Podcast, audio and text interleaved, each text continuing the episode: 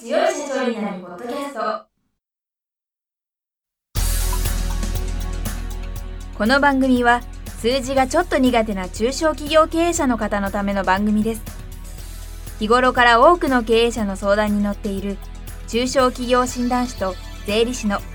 2人の対談形式で中小企業の現場の目線から専門知識を分かりやすく解説します。会社経営に数字を上手に活用していただくために会計税金融資などをテーマにお伝えしていきます。こんにちは。中小企業診断士の六角です。いつも数字に強い社長になるポッドキャストをお聞きいただきありがとうございます。今回もフリーライターの小林義孝先生をゲストにお招きいたしております。小林さん今週もよろしくお願いいたします。よろしくお願いします。前回は保険の活用についてお伺いしましたけれども今回は不動産に関する工夫についてお伺いしたいんですけれども不動産に関しては全然前回の時とそれから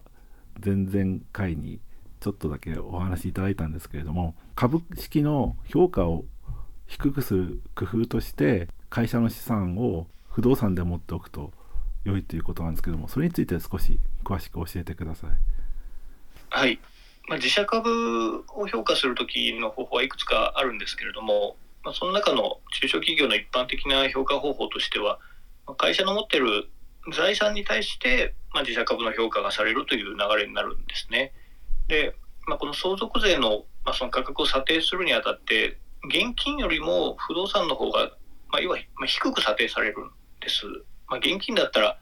会社として1000万円持ってればそれは1000万円のものとして相続税の計算をしますけれども不動産として例えば1000万円で買った不動産があったとしたらそれは相続税の時に計算をし直すと例えば700万円の価値のあるものといったような形で評価し直されるので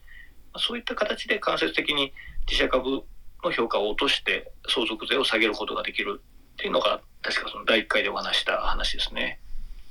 まあ、現金っていうのは100人中100人ね金額はもう同じって言いますか額面そのものですけど不動産の場合は例えば時価よりも相続税評価額は減ることが多いっていうことなんですね。そうですね、まあ、この不動産の評価基準については国税庁の方で路線価という基準を定めてるんですけれども路線価は基本的に時価に対してまあ7割から8割ぐらいになるように設定されているものなのでだからおのずとまあそれだけ評価額が下がるという感じですね。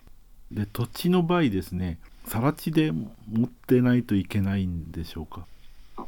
そうですねその件については土地については、まあ、土地の時点でその時間に比べて7割ぐらいになるよっていう話をしたんですけどさらにはその貸してる物件についてはさらに評価額って下がるんですよね。まあ、土地自体を貸してるっていうケースもあるでしょうしあるいは貸し屋を建てて、まあ、アパートとかマンション経営をするという形もあると思うんですけどこういうふうに借り手がいる場合は借り手の権利の分を差し引いて相続税の評価計算をしますのでその分相続税が下がるという効果が期待できますただ土地を売って相続税を払おうとすることを考えた時は貸し賃するとやや面倒くさいということになりますよね。まあでもこれも一概に言えないんですけどねでもよく聞くのは実際その貸していて借り手がいる不動産の方がむしろその売買しやすいという話もあるんですよね。だから要は収益不動産なので、まあ、ちゃんとこの物件は毎月いくらぐらいの家賃が入ってくるよっていうような物件の方が売りやすいっていう状況もあるみたいなのでそこは、うん、そんなに心配しなくてもいいとは思いますあそういう例もあるんですねそうやっぱ更地とか何にも活用されてない土地の方が買った人がやっぱどう活用すればいいんだという話になってくるので、まあ、場所によってはやっぱ売りにくくなるんですよねこれ私がですね昔銀行で働いてたからそういう先入観持っちゃうんですよね。さら地じゃないと売れないっていうか売りにくいっていうね。あ、うん。まあ、そうですね。お,、まあ、お住まいとして使ってた、まあ、古い家が建ってたような場所だと確かにそうですよね。取り壊して更地にした方が売りやすいと思うんですけどね、まあ、家賃とか賃料が入ってるような物件だったら別に更地にする必要はないですよね。キャッシュフローが確定してる方が買い手としては安心できるっていうのは確かにあるんで、うん、そうなんですよね。あやはりそれはケースバイケースなんでしょうね地方都市なんかだと更地の方が売りやすい例が多いかもしれないんですけど都市部だとすでに入居者がいるアパートの方がいいかもしれないですねそうですよね。手間もかからないですしね、お金もあんまりかからないでしょうから、売買にあたっての。そうするとやはりそういう不動産賃貸に詳しい税理士さんなんかいると助かりますね。そうだから結構大手の税理士法人、まあ、相続の強いような税理士法人さんって不動産会社持ってたりするんですよね。関連会社で、なるほど。素晴らしいですね。まあ、ビジネスになるでしょうからねそこは。では小規模宅地の特例っ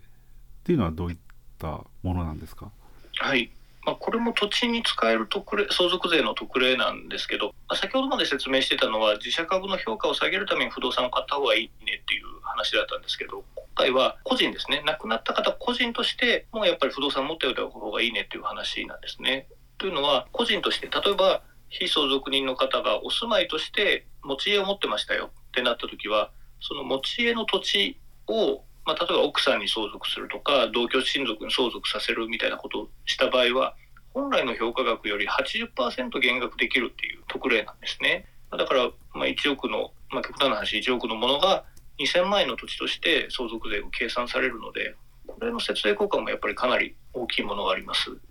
1億円が2000万円に評価されるっていうことってすごいですね。そうですね。まあこれはやっぱりその、まあ、住まいを例えば相続税のために住まいを売るような事態にならないようにっていう措置だと思うんですけどね。でも私も1億円の土地に住んでみたいです。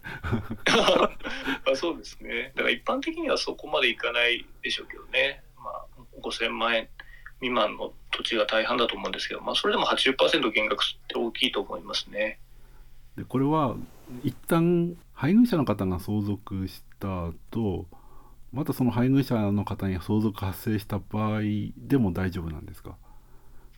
そうですね。小規模宅地の特例で、まあ、その相続人が誰かによって条件が厳しさ変わってくるんですけど、配偶者の人が相続する分には無条件使えますよと。で、その後子供に引き継ぐときは、基本的には同居してる子供ですね。同居してる子供が相続して、そのまま持ち続ける、住み続けるのであれば、まあ、使えますよと。でもしその同居してる子供がいない非同居ですよね同居してない子供が相続するってなるとちょっとかなり細かい条件がいろいろ出てくるのでそこはちょっと慎重に調べた方がいいと思いますね。これもなかなか難しいですね複雑でそうですね確か割と最近出てきた制限なんですよね。まあ同居親族と非同居親族でかなり条件を分けていて、まあ、要は非同居の親族で自分の持ち家を持ってないような人が相続する場合に使えるとか、まあ、そういうものなんですけどね。でもこれも知っておいた方がいろいろ対策を考えることができそうですねそうですね。やっぱり相続開始時点っていう、まあ、その個人の方が亡くなった時の時点の状況で判断をするので、やっぱりその、まあ、親と同居した方がいいのかとか、持ち家を自分で買った方がいいのかとか、そのあたりの判断にも影響してきますから、まあ、その家族としてどこに今後住んでいくのかとか、まあ、不動産をどう引き継いでいくのかみたいなところをシミュレーションする必要があるということです。わかりました。なんか本当に相続って奥が深いなって思いました。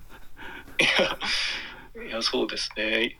まあ、知らないのも無理はないんですけどね、相続自体経験するのが一生に1回か2回しかないので、まあ、知らないのも当然なんですけどね。わかりました。本当に前もって準備しておくことが本当に大切だなと思いました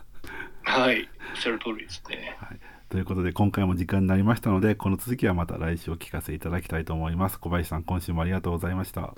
い、ありがとうございました。今回の対談はいかがでしたでしょうか？この番組では公開質問を募集中です。2人のキャスターに回答してほしいという質問はこの番組の配信ブログの専用フォームで受付していますぜひお寄せください。